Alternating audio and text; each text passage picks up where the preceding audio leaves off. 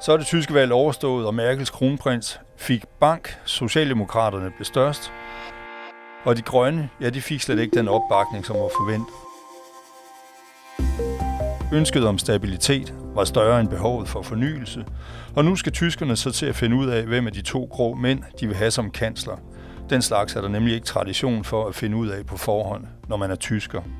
Og valgaften, ja, den tilbragte vores udsendte reporter Emil Jørgensen på en af Europas mest utrære natklubber. Og hvor er du egentlig nu, Emil? Jeg sidder her, Peter, øh, i min bil og kigger på Rostock Fave øh, og venter på, at øh, mit lift hjem til Danmark kommer her om en halv times tid. Jeg er færdig i Tyskland, færdig med, øh, med den store Tysklandsdækning. Men altså, vi, vi er simpelthen nødt til at høre noget mere om den der natklub. Du skrev godt nok en reportage, men der, du må have oplevet mere end det der med, at de, at de fik den hårdt i alle hjørner. Hvad var det for et sted, du var?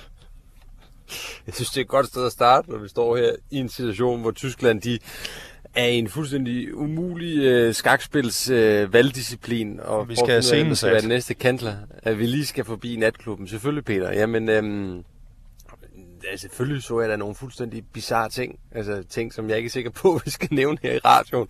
Men altså, KitKat er jo bare en, et univers, som er skabt af en eller anden øh, skør tidligere pornoinstruktør, som øh, jamen, vrider armen rundt på din politiske korrekthed, som jeg har sagt, og fuldstændig knækker den arm. Altså, du kommer ind, og så ser du nøgne mennesker over det hele.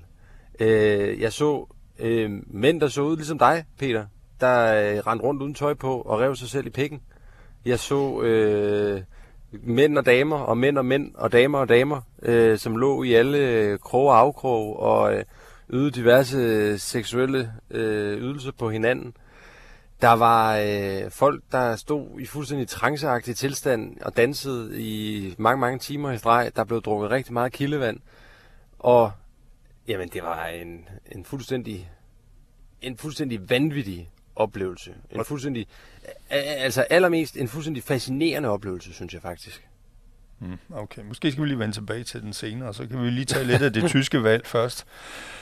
Altså, de øh, tyskerne står i den der situation, at de selvfølgelig ikke har peget på en kansler, nogen af dem, ud over sig selv, øh, og nu skal de så til at finde ud af det. Der er også tradition for, at det er flertalsregeringer, man går efter, så det er jo sådan en, en lidt øh, fastspændt situation allerede nu. Men hvad, hvad, hvordan ser tyskerne på det?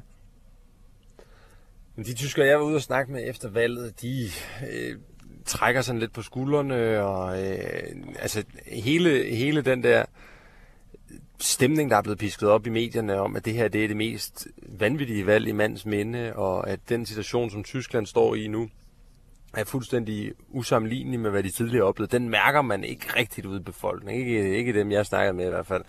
Meget traditionen tro, eller tro mod den dækning, vi har haft igennem hele den her valgkamp, så, øh, så er det svært at finde de, de store politiske følelser. Folk, de ja, de, de siger, hvad der sker, kommer jo til at ske. Øh, om det bliver den ene eller den anden, ja, måske kommer det ikke til at gøre så stor forskel. Men det gør det jo. Altså, det kommer til at gøre en stor forskel, om det er Armin Laschet eller det er Olaf Scholz. Og altså, det burde jo også være Olaf Scholz. Det er jo ham, det er jo ham der har vundet valget. Det virker lidt som om, at, øh, at Armin Laschet er den eneste i Tyskland, der ikke har fundet ud af endnu, at øh, han har ført sit parti til det dårligste resultat nogensinde men altså, når man kigger på tallene, så, så ser det jo jævnbyrdigt ud. Det er 25-24 procent, kommer et eller andet, de begge to har fået af, af, af stemmerne. Det, det er mere det, at de er gået tilbage i, øh, altså Laschet der er gået tilbage, ikke? Jo, altså CDU er jo det helt store folkeparti i Tyskland. Man skal mm. huske på, at de for otte år siden havde over 40 procent af befolkningsopbakning.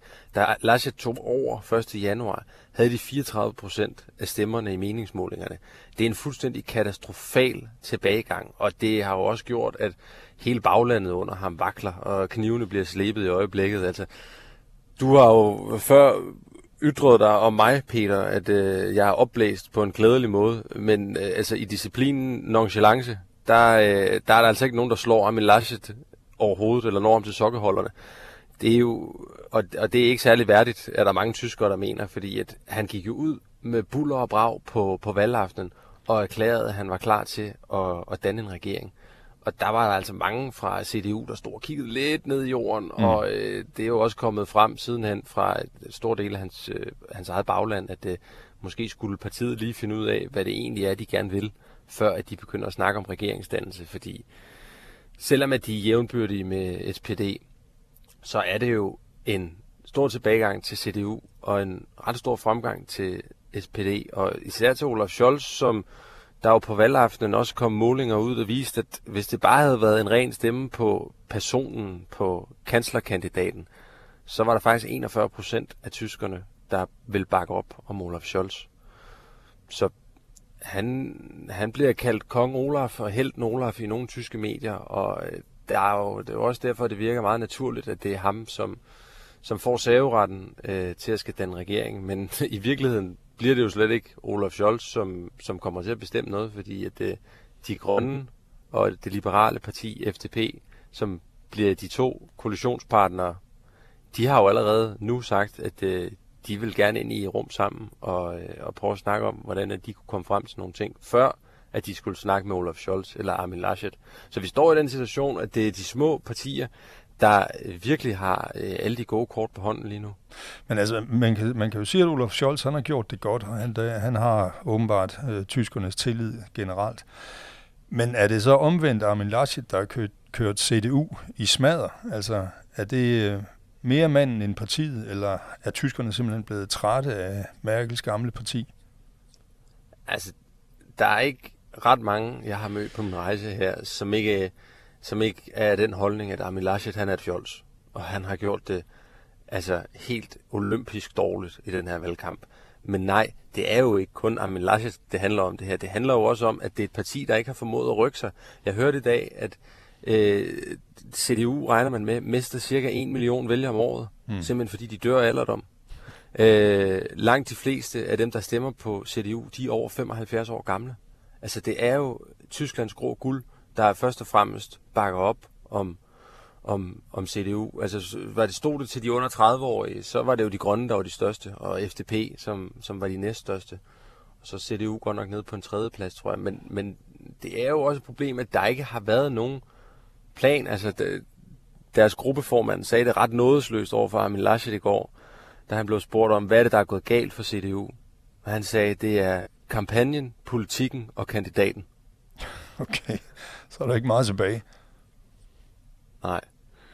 Og det er jo også historien, Peter, fordi at Olaf Scholz vinder jo heller ikke det her valg på store visioner og øh, ideologier og en øh, kæmpe stor plan for Tyskland. Overhovedet ikke.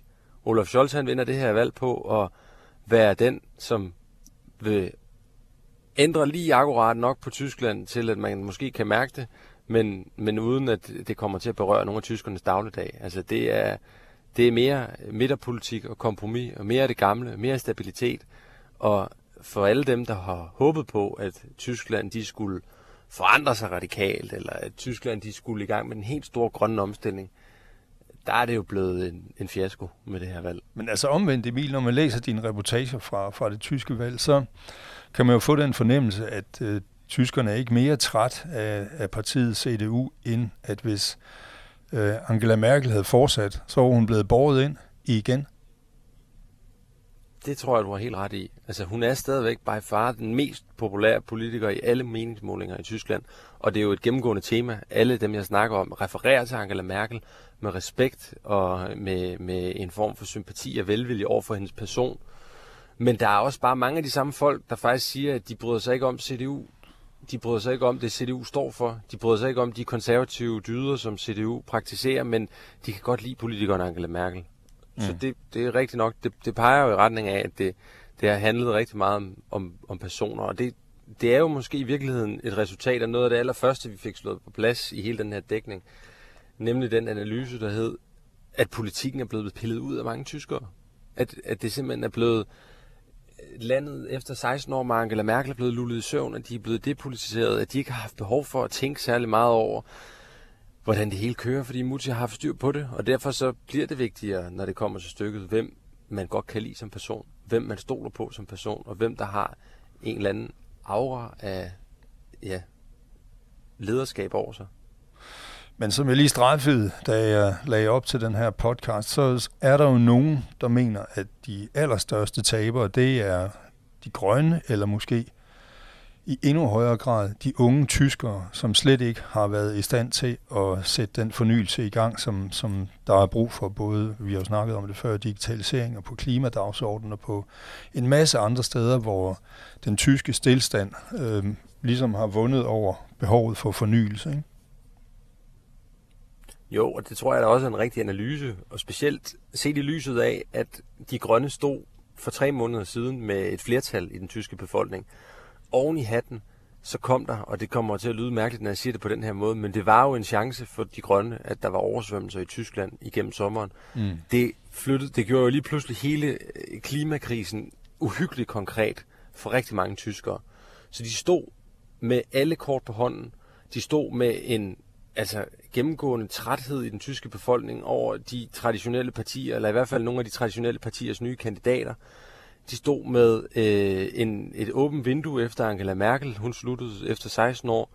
Og de stod med det tætteste Tyskland har været på et klimavalg. Altså det blev jo på mange måder et klimavalg, selvom de grønne ikke gik frem. Det er jo det tema, som langt de fleste af Tysklands borgere siger er det vigtigste for dem. Men til trods for alt det, så ender de alligevel med at blive det kun og det er jo kun sagt med citationstegn henover, for det er jo det flotteste resultat, de har haft i Grønne, men de ender alligevel kun med at blive det tredje største parti i Tyskland. Ja. Og det tror jeg, at der er rigtig mange, der er skuffet over, af dem, som har håbet på, på at det her det var øh, forandringsparti for Tyskland.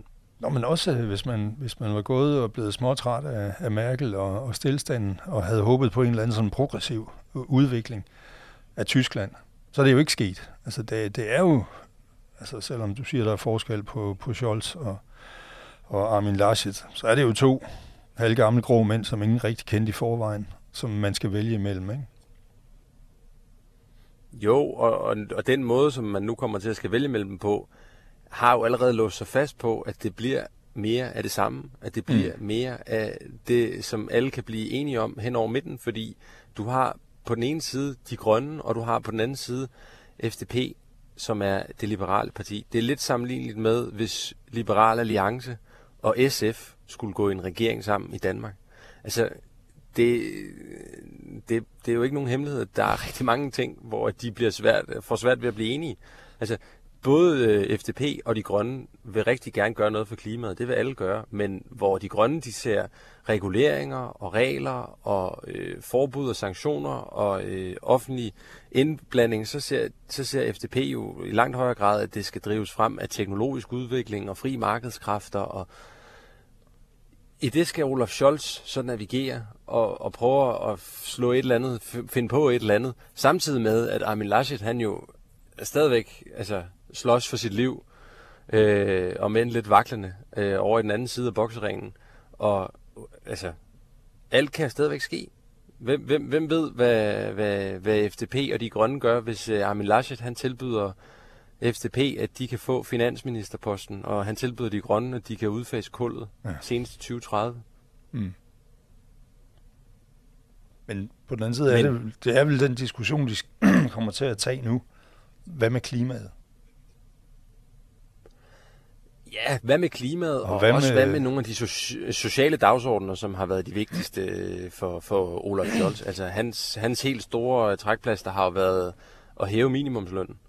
Øhm, og det er også noget, de grønne går ind for. Men det er for eksempel noget, som FDP er udtalt modstander af.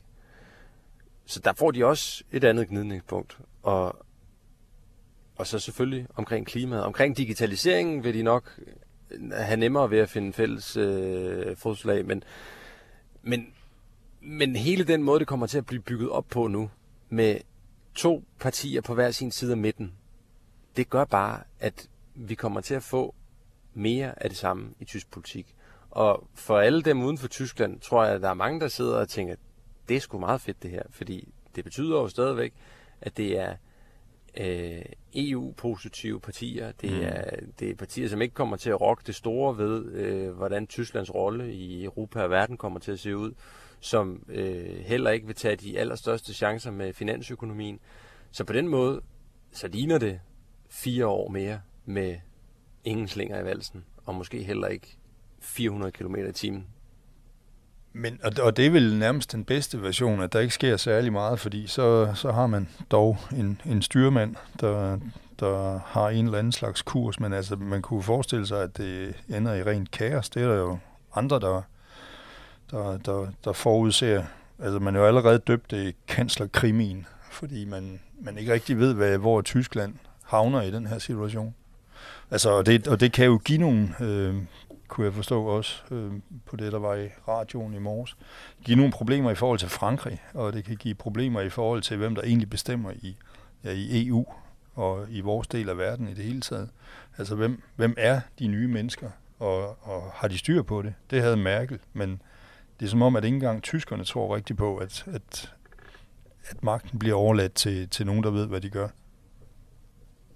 Nej, men omvendt er der jo også, hvis vi lige skal prøve at tage den lidt positive kasket på her også, Peter, og ikke bare sidde og snakke dund om Tyskland, så er der jo også nogen, der ser det her som en spændende mulighed, fordi at det i hvert fald inviterer til en eller anden form for nybrud, at man får nogle andre partier med ind i regeringen. Og så kan det godt være, at de kun kan blive enige om ting hen over midten, men i det mindste så kommer til, samtalen til at foregå mellem andre end CDU og SPD, som det jo har været tilfældet i mange af de forgangne regeringsår. Så vi er også nødt til at give dem the benefit of the doubt og, øh, og se, se, hvad der sker. Men, men jeg synes, hvis man også kigger lidt på den dækning, vi har haft af Tyskland de sidste tre uger, og kigger lidt på nogle af de personer, vi har mødt i løbet af den tid, så er det jo heller ikke et valg, der er mega overraskende. Altså i virkeligheden synes jeg jo egentlig meget godt, at det her valgresultat spejler sig i mange af de mennesker, som vi har snakket med. Mm. Jamen, så er vi jo tilbage, hvor vi startede, fordi de mennesker, du snakkede med, de kom jo så blandt andet på den her natklub, der hedder KitKat. Men det kan godt være, at du lige selv skal prøve at fortælle, hvordan din valgdækning, hvorfor du valgte at besøge en fodboldklub og en uh, natklub i Berlin. Jamen, det, på selve det, valgdagen, altså. Ja, den skal sælges godt, hvis øh, nogen skal, skal tro på berettigelsen i den, ikke? Jo, lidt. Ja, men jeg tror, jeg, jeg, har, jeg har tænkt meget over det, Peter. Jeg tror, jeg er kommet frem til, at der er to grunde til det. Den ene grund er, at vi jo bestræber os på at lave en valgdækning, som er en lille smule alternativ. At vi rigtig gerne vil lave noget, som man ikke kan se på alle de andre øh, medier, på DR, TV2 og alle de andre skrevne aviser, at man, hvor man følger valget fra en eller anden partifest, eller man er ude i en offentlig park, eller øh, der, der vil vi gerne prøve at, at lave noget, der, der stikker lidt ud. Og så har jeg selv en personlig fascination af de her natklubsmiljøer. Mm. Og det har jeg, fordi at det i mit hoved bare er fuldstændig vildt og aparte, at det her det findes i Tyskland.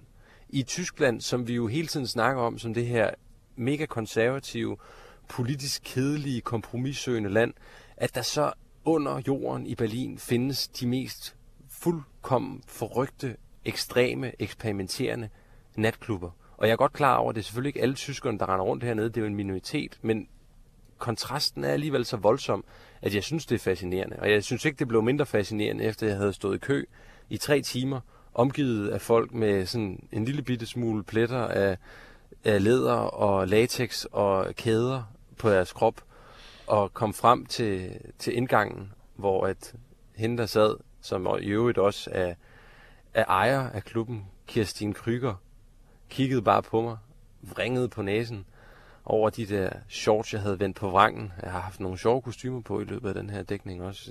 Den her gang var det så et par Nike shorts, der var vendt på vrangen, så det gule neon øh, farve, det stak ud. Og så havde jeg købt en brun lædervest til, til lejligheden, og havde sådan set ikke andet end det på.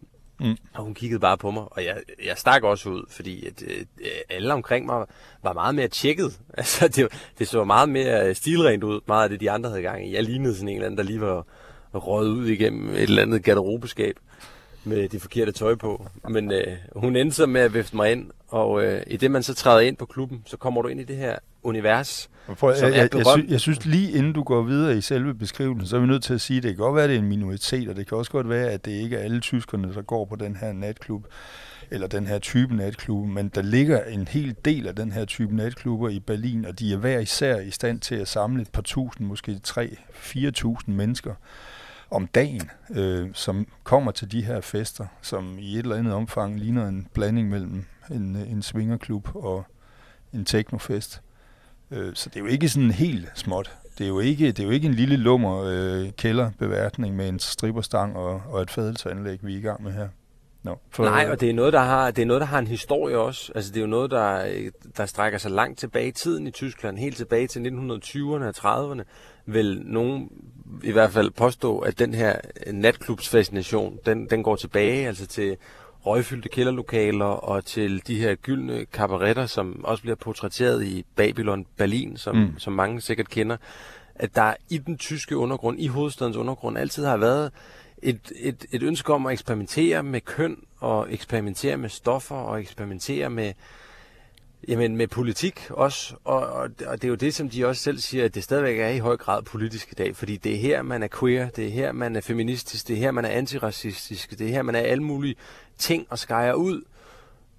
Og hvorfor man så ikke er det over jorden, det er jo der, det begynder at blive interessant. Men lad os lige gå videre ind i klubben, ja, fordi at, øh, jeg, beskrivelsen. Øh, jeg er lige kommet forbi Kirsten Kryger, øh, og er blevet kommet ind her i, øh, i indgangen, hvor at øh, man bliver mødt af nogle, nogle ret store kvinder, øh, som står uden tøj på i garderoben og tager imod dit tøj. De har fået sat sådan nogle små stykker sort gaffatape for deres brystvorter, og øh, så får du taget din telefon, og du får taget øh, jamen, alt, hvad du har nærmest, fordi at det, der er ikke noget, der skal dokumenteres derinde fra. Så går man videre ind, og øh, så er man bare blevet en del af det her univers, hvor at øh, folk går rundt, flere går rundt helt uden tøj på. Hvis man har tøj på, så har man ikke ret meget på, nærmest bare undertøj, og øh, så er det noget ret kinky øh, læder øh, fetish noget. Så er der ligesom sådan et stort rum med en pool, som jeg ikke vil anbefale, at man hopper i. det... det var ikke noget, jeg skulle nyde af i hvert fald. og rundt, rundt om den pool øh, ligger folk så på sådan nogle strandstole og piller ved hinanden, eller piller ved sig selv. Og helt, helt, altså et, et billede, som nu deler jeg det med dig og med lytterne, og det er jeg ked af. Øh, men det har printet sig ind i min ukommelse, så nu får I det altså også. En gammel mand, øh, en lille smule øh, buttet, gråt hår, går rundt for sig selv og kigger bare kigger rundt, mens han gokker lidt på sin egen diller. Og det, der tænker man bare, hvor i verden er det her? Hvor i verden er der plads til det her? Udover nede på sådan en natklub. Altså fuldstændig sindssygt jo. Og det sker jo så samtidig med, at der i alle kroge og afkroge af den her klub er folk, der har sex, og at folk de danser til det mest sindssyge teknomusik. Altså, øh, fuldstændig... Jeg, jeg kan ikke fordrage tekno. Jeg har aldrig været til sådan nogle teknofester her før. Jeg, og jeg, jeg har aldrig nogensinde brugt mig om det, eller, eller haft lyst til det. Og det er faktisk ærligt. Men jeg endte med at stå selv i fire timer bare og danse. Okay. Og jeg var hverken, jeg var hverken øh, beruset eller på noget som helst andet. Øh, hånden på hjertet, Peter. Men jeg, blev, jeg, jeg følte bare, at jeg var en del af et eller andet. Jeg blev bare ført med af den der musik der, og var en del af noget større. Og det var det, det, det, er, det er en af de vildeste oplevelser, jeg har haft i mit liv, tror jeg, at se de her scener nede på den her natklub. Og, og det var, dem var der så, der var flere rum og flere DJ's, og, men, men summen af kardemommen er ligesom, at, at det er et meget ekstremt sted. Og det, der var mest ekstremt, det var så næsten at snakke med de her folk. Det kunne man selvfølgelig ikke inde på klubben. Altså, det, det er slet ikke muligt. Nej. Men, men det kunne jeg jo ude i køen, og det kunne jeg efterfølgende. Og det, der var helt vildt, det var at høre, hvordan at de vildeste læderbøsser og læderlæber, de jo i virkeligheden bare går op i, om der er en god børnehave til dem i Berlin. Og i virkeligheden, i virkeligheden jo også synes jeg, ham Olaf Scholz, han virker som en, en ganske fin fyr. Okay. Så selv, selv de, de, altså de mest flamboyante, eksperimenterende, kreative, ekstreme typer, som, som jeg møder hernede på, på KitKat, de stemmer jo alligevel på de traditionelle midterpartier, når tømmermændene melder sig. Og det synes jeg var vildt. Det synes jeg var vildt sjovt og vildt fascinerende. Øhm, og på den måde og, gav det jo en eller anden slags mening at gå ind i sådan et miljø. Også i en valgsammenhæng. Det bliver vi da i hvert fald nødt til at sige, gør vi ikke det? det ved jeg ikke. Jeg prøvede lige, bare for at høre, hvordan det lød. Ja, men det, det synes jeg, det gjorde. Altså, det synes jeg faktisk helt ærligt, det gjorde, Peter. Jeg synes, det gav mening, jeg synes, i forhold til hele den mission, som jeg har været sendt afsted på, som jo er at, at forelske sig i tyskerne og forstå, hvem tyskerne er, øh, på en lidt mere nuanceret måde end det der fordomsfulde billede af den kedelige autoritetstro øh, brætvyrstædende tysker. Der synes jeg da helt klart, at vi fik, at vi fik udvidet spændvilen lidt her, at vi, at vi fik mødt en anden del af Tyskland, som, som også er voldsomt fascinerende. Og det er jo det, der har været hele, hele humlen med det her, det her, øh, det her projekt, som læserne har sendt mig ud på. Der er godt nok ikke nogen læsere, der ordret har bedt mig om at tage på KitKat. Det vil simpelthen mm. være for meget at påstå. Men øh, jeg er blevet sendt afsted for at ja, forstå, hvem tyskerne er. Men der synes jeg også, at øh, jeg synes faktisk, at den del af missionen, den er opfyldt fuldstændig. Altså vi er kommet ud og har mødt en masse spændende tyskere, og også en masse, en masse spændende problemstillinger øh, i forhold til både klimaet og brunkullet, og i forhold til digitalisering, og i forhold til fattigdom, og, og der har været mennesker på hver gang, som lige præcis er afvidet fra at være de der sædvanlige Audi-kørende, pølsespisende øh, tyskere, der har styr på det hele. Det har sådan set været en meget god tur, synes jeg, du har været på. Det må vi bare håbe, at læserne også synes. Og lytterne. Men Emil, øh, vi er jo sådan set ved at være fremme ved øh, det tidspunkt, øh, hvor vi skal snøre sækken. Vi skal bare lige finde ud af, om vi skal lave en enkelt podcast mere på et tidspunkt, når øh, vi er kommet lidt længere frem i regeringsdannelsen. Eller måske skulle vi lige frem øh, prøve at snakke med nogle eksperter i Tyskland for at finde ud af, hvor det går hen af. Ja, vi skal jo på en eller anden måde have lukket den her serie ned, i hvert fald i avisen, fordi at... Øh, vi kan jo ikke rigtig lukke den, før vi har, vi har en kansler, vel? Nej, men vi kan vel godt lukke rejsen ned. Jeg tror i hvert fald, vi har skrevet, at den her serie, Emil i Tyskland, den mm. løber frem til på søndag. Og jeg havde egentlig tænkt, om man til på søndag skulle lave en eller anden form for... Jeg ved godt, der har været meget Emil i fokus her på det seneste, både med natklub og så videre, og digitalisering, men måske man skulle prøve at tegne et kort der viser hele den rute, vi har været ude på. Fordi det synes jeg jo i sig selv også er ret fantastisk, at vi faktisk er lykkedes med at komme altså 2.500 kilometer vidt omkring i Tyskland i løbet af tre uger.